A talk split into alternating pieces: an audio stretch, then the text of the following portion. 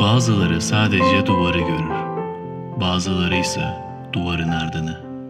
Psikiyatri ve duvarın ardı başlıyor. Merhaba herkese, Cengiz benim adım. Yeni bir podcast kaydıyla karşınızdayım. Bugün on Ekim, Cumartesi. Enteresan bir seriye başlıyorum. Benim de başlarken bu işe biraz tereddüt ettiğim, çünkü zor da bir yer, tartışmalı da yerler aslında. Şimdi formatımı çok kısaca anlatayım ya. Bu psikanalizle ilgili yapacağım formatı başlıktan zaten görüyorsunuzdur, görmüşsünüzdür. Freud vakalarını anlatacağım. İlk olarak da Kurt Adam vakasından başlayacağım. Daha sonra hangi vakanın olacağına süreçte karar veririm. Belki hatta sizlere sorarım. Kurt Adam vakası, Wolfman, Sigmund Freud'un psikanaliz üzerine beş konferansına geçen ilginç bir vaka. Hikaye on sekiz yaşında bel soğukluğuna yakalanan bir hastanın hikayesi. Yalnız başına var olamayıp tamamen başkalarına bağımlı bir şekilde yaşamını sürdüren ve yıllar sonrasında psikanaliz tedavisine başlayan genç bir erkeğe ait bir vaka sunumu. Bu vaka hiç kuşkusuz ki Freud'un en ayrıntılı ve en önemli vaka öykülerinden birisidir. Bu anlamda da oldukça kıymetlidir.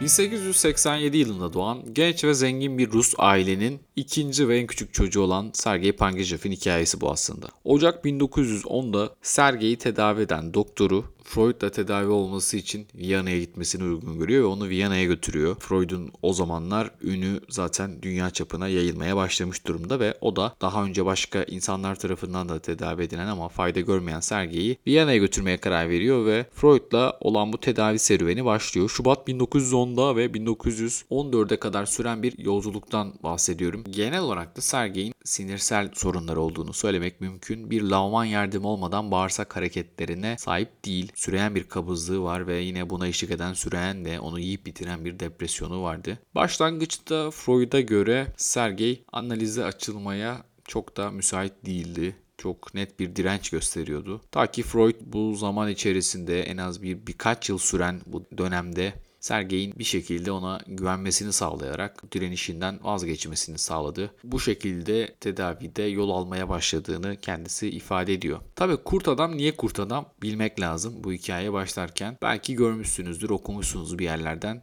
Ben de burada çok kısaca bahsedeceğim. Kurt Adam yani Sergei çocukluk yaşlarındayken tekrarlayan bir rüya görüyor ve bu rüyalara istinaden Freud tarafından Kurt Adam mahlasını almaya layık görülüyor. Gece olduğunda yatağa yattığını hayal ediyor ve pencerenin önünde bir sıra yaşlı ceviz ağacı hatırlıyor. Bu ceviz ağacının üzerinde ise altı yedi tane beyaz kurt gördüğünü söylüyor. Kurtların beyazlığına net bir vurgu yapıyor. Kurtların görünüşünün tilki ya da koyun köpeklerine benzediğini de söylüyor. Daha sonra bu kabustan uyandığında, bu korkutucu kabustan, bakıcısı onun başına geliyor ve gördüğü şeyin sadece bir rüya olduğuna kendisini ikna etmeye çalışıyor. Bir zaman sonra tekrar sakinleşip uykuya dalıyor ama bu rüyaları birkaç kez daha gördüğünü ya da görmese de hatırladığını söylüyor. Buradan yola çıkarak da Kurt Adam vakası bu rüya analizi üzerine de oldukça kıymetli bir vaka oluyor. Zaten bu Kurt Adam'ın rüyası Freud'un psikoseksüel gelişim teorisinde de çok önemli bir rol oynuyor. Yine Irma'nın enjeksiyonuyla beraber bu iki rüya analizi oldukça kıymetli Freud için. Çünkü Freud teorilerinin gelişimi içinde önemli rüyalar bunlar.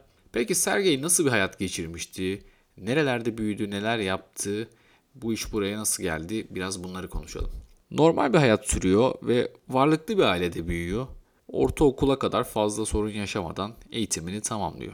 Ancak daha öncesinde dört yaşına basmadan önce hemen hemen hayvanlardan korkmaya başlıyor ve bu gerçekten artık fobi derecesine bir seviyeye yükseliyor. Kaygı nevrozu denilebilecek Freud'un ifadeleriyle bir dönem geçiriyor ve daha sonrasında da dinsel içerikli bir takım saplantı nevrozları meydana geliyor ve bütün bunların etkileriyle beraber onuncu yaşında artık böyle ağır nevrotik rahatsızlıklar yaşamaya da başlıyor. Freud bu hasta üzerinde şunu ifade etmekten geri almıyor kendini. Bu da Freud'un kendi narsizmine bir gönderme de olabilir elbette. Hastanın daha öncesinde, Freud'a gelmeden öncesinde pek çok Almanya'da özellikle klinikte tedavi gördüğünü, çeşitli sanatoryumlarda yattığını ve dönemin bilinen insanları tarafından da tedavi edildiğini, manik depresif bozukluk teşhisi konulduğunu söylüyor. Freud tabi uzun izlediği için bu hastayı kendisi bütün bu ruhsal rahatsızlıklara dönüp baktığında bunun manik depresif bozukluk olmadığını, yani şu anki anlamıyla bipolar olmadığını, bipolar olan birisi varsa Sergei'nin hayatında, çevresinde, onun da hastanın babası olabileceğini ama Kurt Adam'ın tam olarak böyle bir teşhisi olduğunu söylemek mümkün değil. Buna dair izler görmemiş.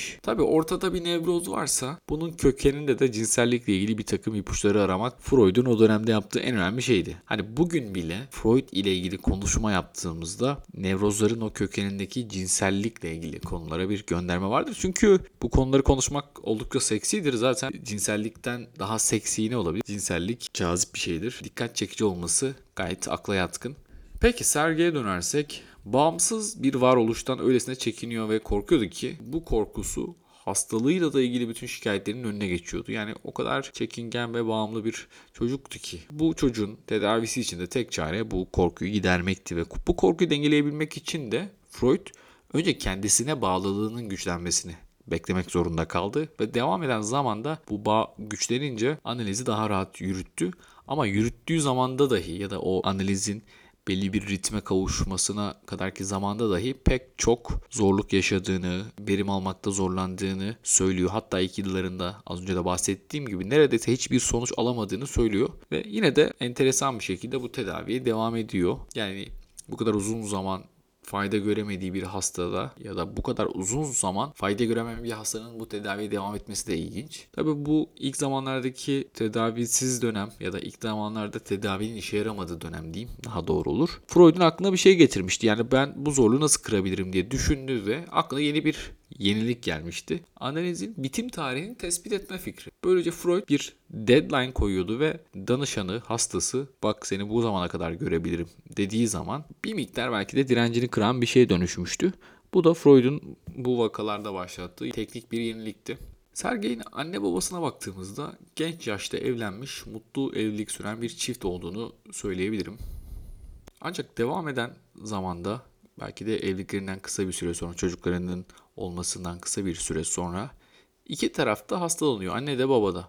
Anne kadın doğum hastalığına yakalanıyor. Rahimiyle ilgili bir hastalık yaşıyor. Baba da daha çok ruhsal rahatsızlıklar yaşamaya başlıyor ve evden uzaklaşmaya başlıyor. Sergei babanın hastalığına çok daha sonra varıyor. Çünkü hani gözle görülür bir rahatsızlık doğrudan yok. Anne ise ilk yıllardan itibaren hastalığıyla çocukların zihnine girmiş durumda. Çok da fazla vakit geçiremiyor. Dediğim gibi ikinci çocuktu. Bir de kendisinden iki yaş büyük, böyle yetenekli, afacan, fırlama bir kız kardeşi ya da ablası var. Ablanın hayatındaki rolü çok önemli. Zaten birazdan değineceğim. Bu korkular, fobilerin başlangıcı da ablayla alakalıymış gibi gözüküyor. Sergei görece yumuşak, itaatkar ve sakin, sessiz bir çocuk. Abla ise onun tam tersi ve hani bu durumda çok sık bir şekilde keşke sen kız olsaydın, ablan erkek olsaydı o zaman daha mantıklı gözükürdü bütün bu şeyler. Bu durumda hani belki de o eril, dişil rollerle ilgili çok basit bir çıkarsama. Tabii Sergei bütün bunları hakkında tutuyor bir yandan. Hani bunları yavaş yavaş işlemeye başlıyor Freud. Bir gün anne ve babası seyahatten döndüklerinde onu çok değişmiş buluyorlar. Bu sessiz çocuk, sakin çocuk bir anda böyle mutsuz, aksi, öfkeli, sürekli alınan, ağlayıp bağıran, zırlayan bir çocuğa dönüşüyor. Hatta bu iş o kadar büyüyor ki anne baba yani biz bu çocuğu herhalde okula da gönderemeyeceğiz. Bu çocuk ne oldu yani buna bir şey oldu diyorlar ve akıllarına ilk gelen şey o zamanlar yanlarında çalışan İngiliz mürebbiye oluyor. Onun da işte bir takım kişisel problemleri olduğunu düşünerek biraz spotları onun üzerine çeviriyorlar. Sergei'nin bu ruh halinin değişmesiyle alakalı olarak. Sergei'nin korkularına dair ilk ipuçlarına baktığımızda ise kendisi beş yaşlarındayken çiftlikten ayrıldıklarını, yürüdüklerini hatırlıyor ve bu zamanda kız kardeşinin ona acı çektirmek için çeşitli yollar aradığını anlatıyor. Ablasının çok enteresan bir şeyi var. Hani çocuk aklıyla yaptığı bir numarası var. Bir tane kitap buluyor ve bu kitapta bağıran bir kurt resminden söz ediyor. Resmi Sergei'ye gösterip onu korkutmaya çalışıyor. Sergei de korkmaya başlıyor. Çığlık çığlığa bağırıyor, ağlıyor ve kurdun kendini gelip yiyeceğini düşünmeye başlıyor. Yani o yüzden de ne abla bu resmi gösterecek gibi olduğu zaman hayır diyor, kaçıyor, gidiyor. Ama abla da hani böyle o hınzırlığıyla beraber her fırsatta onu yakalıyor ve bir şekilde resmi gösteriyor. Hatta kardeşinin bu korkma durumundan oldukça keyif alıyor.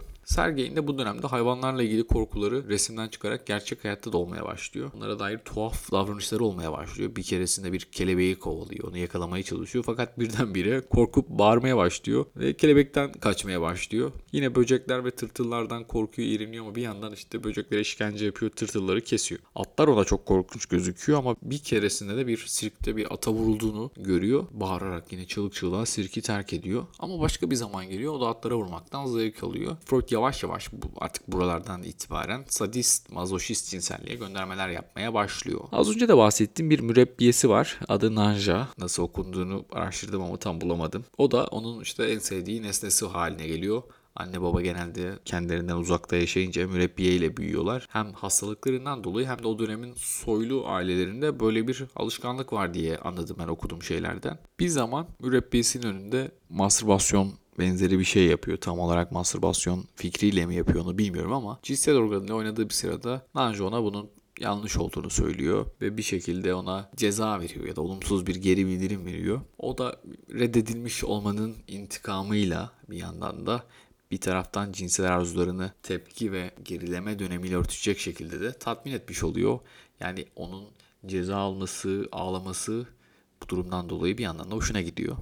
Yine işte hayvanlara vahşet uyguluyor, kanatlarını koparıyor, sineklerin böcekleri ayağıyla eziyor, büyük hayvanlara vurmaktan zevk alıyor. Yani bütün bunların hepsi aslında aktif sadistçe bir eylem. Yine bu dönemdeki Nanja'nın gözü önünde mastürbasyon denemesi de Nanja tarafından reddedildikten sonra da artık kadına yönelttiği o libidinal beklentileri sonlandırıyor ve bunun yerine cinsel nesne olarak başka birini gözüne kestiriyor ve buna Freud vurguluyor. Yani bunlar olduğunu, yatmadan önce de uzun uzun dua ettiğini, akşamları sandalyeye çıkıp odadaki kutsal tabloları öpüyor. Hakkında şeytanın terkiniyle ilgili Tanrı'ya hakaret dolu düşünceler de geliyor bir yandan ama hani bu hem bu dindarlığına uymuyor, belki de tam uyuyor diye söylüyor. Bu ambivalansa bir gönderme yapıyor. Aslında burada yine tabulara, günahkar olmaya da bir gönderme var.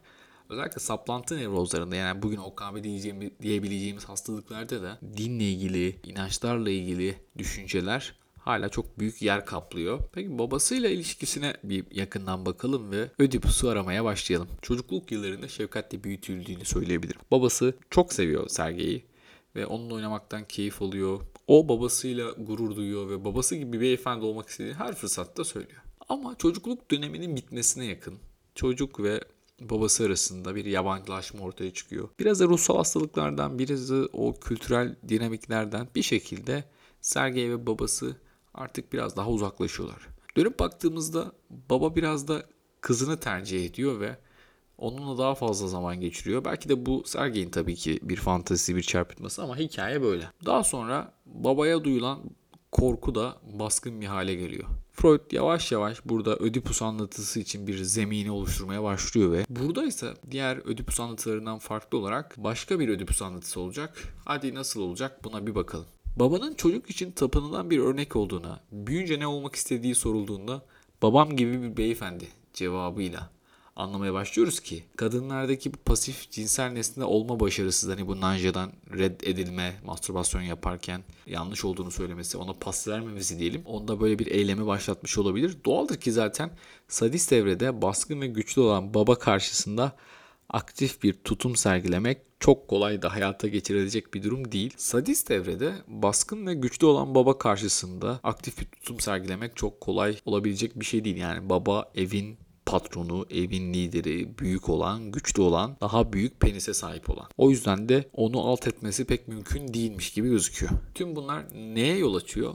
Baba yaz sonlarında ya da sonbahar başlarında geri döndüğünde çiftliğe Sergei'nin öfke nöbetleri ve bir takım azgınlıkları yeniden başlıyor. Yani Sergei öfke nöbetlerini, bu ağlamaları aslında babası varken yapmaya başlıyor. Babası uzaktayken görece daha rahat bir hal alıyor ve hani aile de döndüğünde ne oldu bu çocuğa, kim ne yaptı diyor ama aslında ailenin geri dönmesi ve babayla Sergei'nin karşılaşmasıyla beraber Sergei'nin bu kötüleşmesi meydana geliyor. Öte yandan kötü ve yaramaz bir çocuk olduğunu da babasına göstermek, onun gözüne sokmak suretiyle kendisini terbiye etmeye ve dövmeye mecbur ediyor. Yani babanın aracılığıyla mazoşist bir cinsel doyuma da ulaşmak istiyor. Aslında dönüp baktığımızda ağlama ve bağırma krizleri de babayı baştan çıkarma çabalarından fazlası değil diye söyleyebiliriz. Zaten bu çocuksu cinsellik, baştan çıkarma kuramları gibi pek çok şeye de Kurt Adam vakasıyla Freud göndermeler yapıyor. Peki rüyaya geri dönersek Kurt Adam'ı Kurt Adam yapan rüya. Pencerenin açıldığını, kurtların olduğunu, bunların bir ağaçta olduklarını, altı yedi tane olduklarını ve bembeyaz renkli olduklarını söylemişti. Kurtların da onu yiyeceğinden korkuyor ve bağırarak uyanıyor. Freud rüyaya baktığında rüyanın oluşmasına neden olan isteklerin en güçlüsünün babasına yönelen cinsel doyum isteği olduğuna kanaat getiriyor. Ve şöyle söylüyor, bunu belki de hiç şey yapmadan aynen alıntılamalıyım. Bu noktada söylediklerimi analizin akışına dayandırmaktan vazgeçmem gerekiyor. Ve korkarım okurun da bana inanmaktan vazgeçmeye başlayacağı nokta tam da burası diyor. Yani olay gitgide karmaşık bir hal alacak ve bu nedenle ben şeyler söylemeye başlıyorum ve ona göre dinleyin beni diyor ve çok güçlü iddialar dile getirmeye başlıyor. Söz konusu geceye ait materyale tekrar bir bakıyor. Bilinç dışında muhafaza ettiği anı kırıntılarından bir şeyler çıkarmaya başlıyor ve o kaosun içinde şunu buluyor. Anne ve babanın çok da olağan olmayan ama gözlemlenmesi açısından da elverişli olan bir cinsel birleşme sahnesi yakalıyor. Daha sonra da böyle yavaş yavaş bütün sorulara tatmin edici yanıtlar gelmesini sağlayan analiz seansları yürütmeye başlıyor. Tabii bu ipuçlarını yakalamak, o kırıntılardan bir şeyler bulmak dönemdeki dedektiflik modasına da uyuyor. O zaman Sherlock Holmes'un on dokuzuncu yüzyılın sonlarında Sir Arthur Conan Doyle tarafından yazıldığını ve dünyada da giderek popülaritesinin arttığını söylemek mümkün. Böyle bir zihnin Sherlock Holmes'unu yapmaya başlıyor Freud. Ve tüm bunların ardından çocuğun bu sahneyi izlediği sırada bir buçuk yaşında olduğunu ortaya çıkarıyor. Çocuk o dönemde sıtmaya yakalanmıştı. Günün belli saatlerinde sıtmaya bağlı nöbetler geçiriyordu. Bunu niye söylüyor? Çünkü muhtemelen hasta olduğu için anne ve babasının yatak odasında kalıyordu ve bu sayede onların cinsel birleşmelerini görmüş olması mümkündü. on yaşından itibaren ise zaman zaman öğleden sonraları başlayan ve yaklaşık beş saat süren bir histeri krizinden bahsediyordu. Bu semptomlar analizde de zaman zaman ortaya çıkıyormuş. beşinci saate gelirsek, beşinci saat için de ateşin ya en yüksek olduğu dönem ya da cinsel birleşmeyi izlediği anda ya da bu ikisinin çakışmasıydı diye ifade ediyor. Krizin en büyük olduğu, kendisini en kötü hissettiği anın cinsel birleşmeye denk geldiği an olabileceğine dair asıl düşüncesi bence o kafasından geçen şey. Çocuk uyandığında üç kez tekrarlayan cinsel birleşmeye şahit olmuş. Bu cinsel birleşmenin biraz daha farklı olduğuna net bir vurgusu var Freud. Şimdi çocuk tabii ki de anne ve babanın cinsel organlarını görmüştü. Olayın az çok ne demek olduğunun anlamına varmıştı. Ama bu görsel izlenimde biraz daha farklı bir şey vardı. O da anne babanın pozisyonuydu. Yani babanın dik ve annenin bir hayvan gibi eğilmiş olarak duruşu. Burada kastettiği şey anal cinsellik. Yani annenin babanın önünde olduğu, bir hayvan gibi boynunu eğip durduğu, babanınsa dik bir şekilde ona hükmet. Bu tam da hastanın anksiyete dönemlerinde kız kardeşinin ona gösterdiği o resimlerdeki ayakta duran, pençelerini uzatmış, kulaklarını dikmiş bir kurta benziyordu. Yani o resimdeki kurdu bir daha görmüştü. Hani o rüyalarda gördük kurtlar da bembeyazdı ya. Onu da anne babasının yatak takımları ve iç çamaşırlarının beyaz olmasıyla açıklıyordu. Aslında her şeye bir açıklama var. Hani kulaklarının dik olmasına, sayılara, ceviz ağacına, her şeye bir açıklama var. Uzamasın diye bazılarını, net olanlarını buraya alıyorum. Tabii korkular burada bitmiyordu. Lise yıllarına kadar da devam ediyordu. Orada da kurt fobisi bir şekilde ortaya tekrar çıkıyordu. Yani büyüdüğünde tekrar ortaya çıkıyordu. Bu sefer farklı bir şekilde ortaya çıkıyordu. Burada ortaya çıkmasının sebebi ise Latince hocasının adıydı. Onun adı Wolf'tu, yani kurttu. Sergei bu hocadan en baştan beri çekiniyordu. Daha da ilginç olanı, bir gün bir Latince dersinde bir hata yapıyordu ve hocanın ona hakaret etmesine sebep olmuştu ve o andan itibaren korkusu çok büyük bir hal almıştı ve artık bu korku diğer bütün hocalar için de geçerliydi. Tıpkı kurttan korktuktan sonra bütün hayvanlardan da korkmaya başlaması gibiydi. Peki yaptığı hata neydi? Bu dil sürçmesi basit bir tesadüf müydü? Değildi. Latince Filius sözcüğünü çevirmesi gerekiyordu ama kendisi bu kelimenin ana dilindeki karşılığı yerine Fransızca bir sözcük olan Fils sözcüğünü kullanmıştı. Fils de Fransızca erkek evlat demekti ve Freud demek ki kurt hala babaydı diye bu dil sürçmesini yorumluyor. Zaten bu Freud'un speech efsanesi de bütün buralardan artık beslenerek beslenerek büyümeye başlıyordu. Peki bu anlattığı bütün bu hikayenin içinden parça parça yerler. Sonuçta bu bir roman değil. Ne başı ne sonu belli değil. Bu analiz seanslarının nota dönüştürülmüş ve kritik yerlerin içinden alınmış hali. Analizi çözmeye çalıştığı bulmacanın oldukça kısaltılmış bir çerçevesiydi. Peki şu soruları tekrar soralım. Çocuktaki ani karakter değişikliğinin sebebi neydi? Korkulan ve anormal davranışlarının kaynağı neydi? Bu saplantılı dindarlığı nereden çıkmıştı ve bütün bunların birbirine bağlantısı neydi? Zaman zaman değindim bunlara, bazı cevapları verdim. Ama şimdi tekrar biraz daha böyle açarak bunlara cevap vermeye çalışalım. Sergei'nin annesiyle babasını cinsel ilişki sırasında görmesinin onun açısından en önemli ve yeni yanı ilk defa kastrasyon gerçeğine inanmış olması. Daha önce kastrasyonla ilgili bir korkusu vardı ama bunun gerçek olabileceğine dair inancı pekişmişti. Daha önce çiş yapan kızları izlerken Nanja'nın onu biraz böyle tehdit etmesi, biraz onu kızması, hırpalaması ya da babasının bir yılanı parçalara ayırdığını hatırlaması kastrasyonla ilgili bir takım düşünceleriydi ama artık gerçekten görmüştü. Çünkü baba anneye hükmediyordu. Tabii tüm bu duruma olan inancı Nanja'nın geçmişte söz ettiği yarayı gözleriyle görmüş olmasıydı. Nanja'nın söz ettiği yarada kadınlardaki vajinaydı aslında. Onun anlayacağı dilden onun bir yara olduğunu, öyle bir şey olduğunu söylüyor ve tuhaf bir bilgi veriyor tabii bir mürebbiye. Belki de o zamanlar için öyle şeyler söylemek normaldi. Sonradan anlıyor ki bu yara babayla ilişkiye girmeyi sağlayan şey. Artık diğer küçük kızlara bakarken bu yarayla popoyu karıştırmayacaktı. İkisinin farklı şeyler olduğunu anlamıştı. Yani kısaca vajinanın ne anlama geldiğini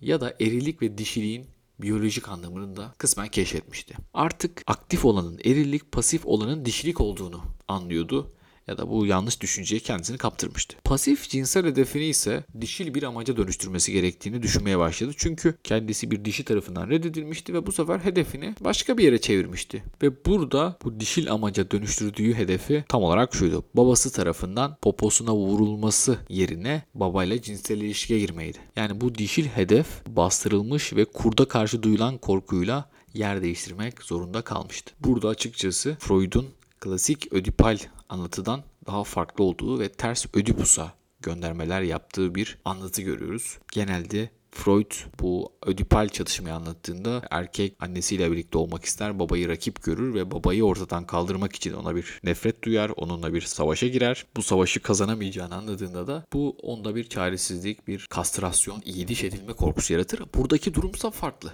Burada ters Ödipus var. Zaten arzulanan nesne baba olmuş durumda. Peki bunu rüyalarla yine bağlantısını kurmaya çalışırsak bu hikayede kastrasyona uğramış kurt üstüne çıkılmasına izin vermiş ve kastrasyona uğradığı hatırlatıldığında korkuya kapılmıştı. Yani kendisi rüyası sırasında kastrasyona uğramış anneyle özdeşleştirmişti kendisini ve buna karşı da direniyordu. Sonra da şöyle bir fikre varmıştı. Yani babamın beni doyuma ulaştırmasını istiyorsam annem gibi teslim olmak zorundayım. Ben de kastrasyona uğramak zorundayım. Ama ben bu kastrasyona uğramayı da istemiyorum. Yani bir cinsel organımdan, vücudumun bir parçasından ayrılmak istemiyorum. İşte tam bu sırada ortaya çıkan şey neydi? Eril protestoydu.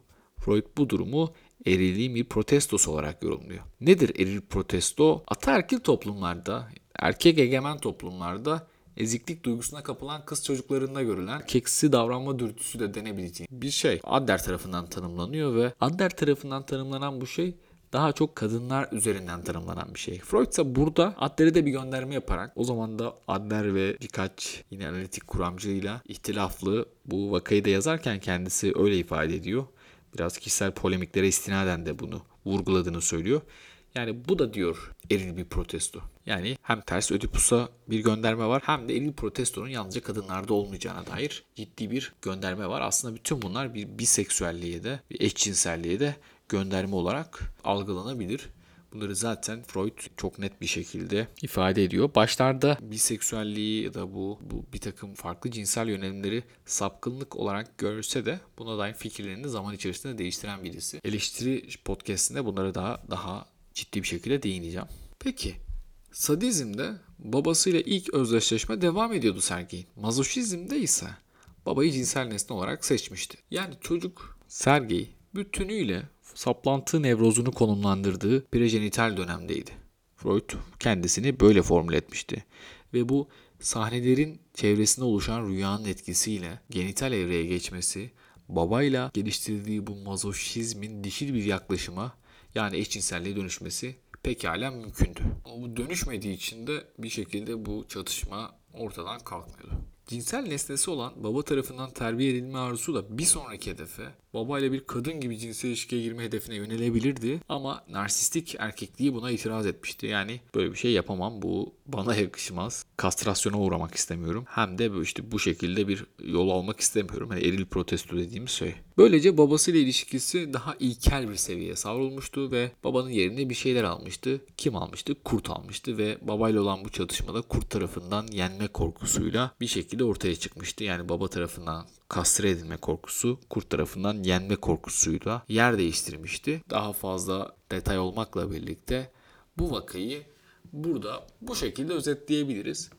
Bu Freud'un ağzından çok fazla benim müdahale etmediğim, çok fazla yorum yapmadığım, eleştirel bakmadığım, olabildiğince onun tarafından, onun cümleleriyle, onun bakışıyla ele aldığım bir vakaydı. Bir sonraki bölümde bu vakaya bir de diğer taraftan bakacağım ve umarım keyif alırsınız diyorum. Buraya kadar dinleyen herkese çok teşekkür ederim. Kendinize iyi bakın, hoşça kalın.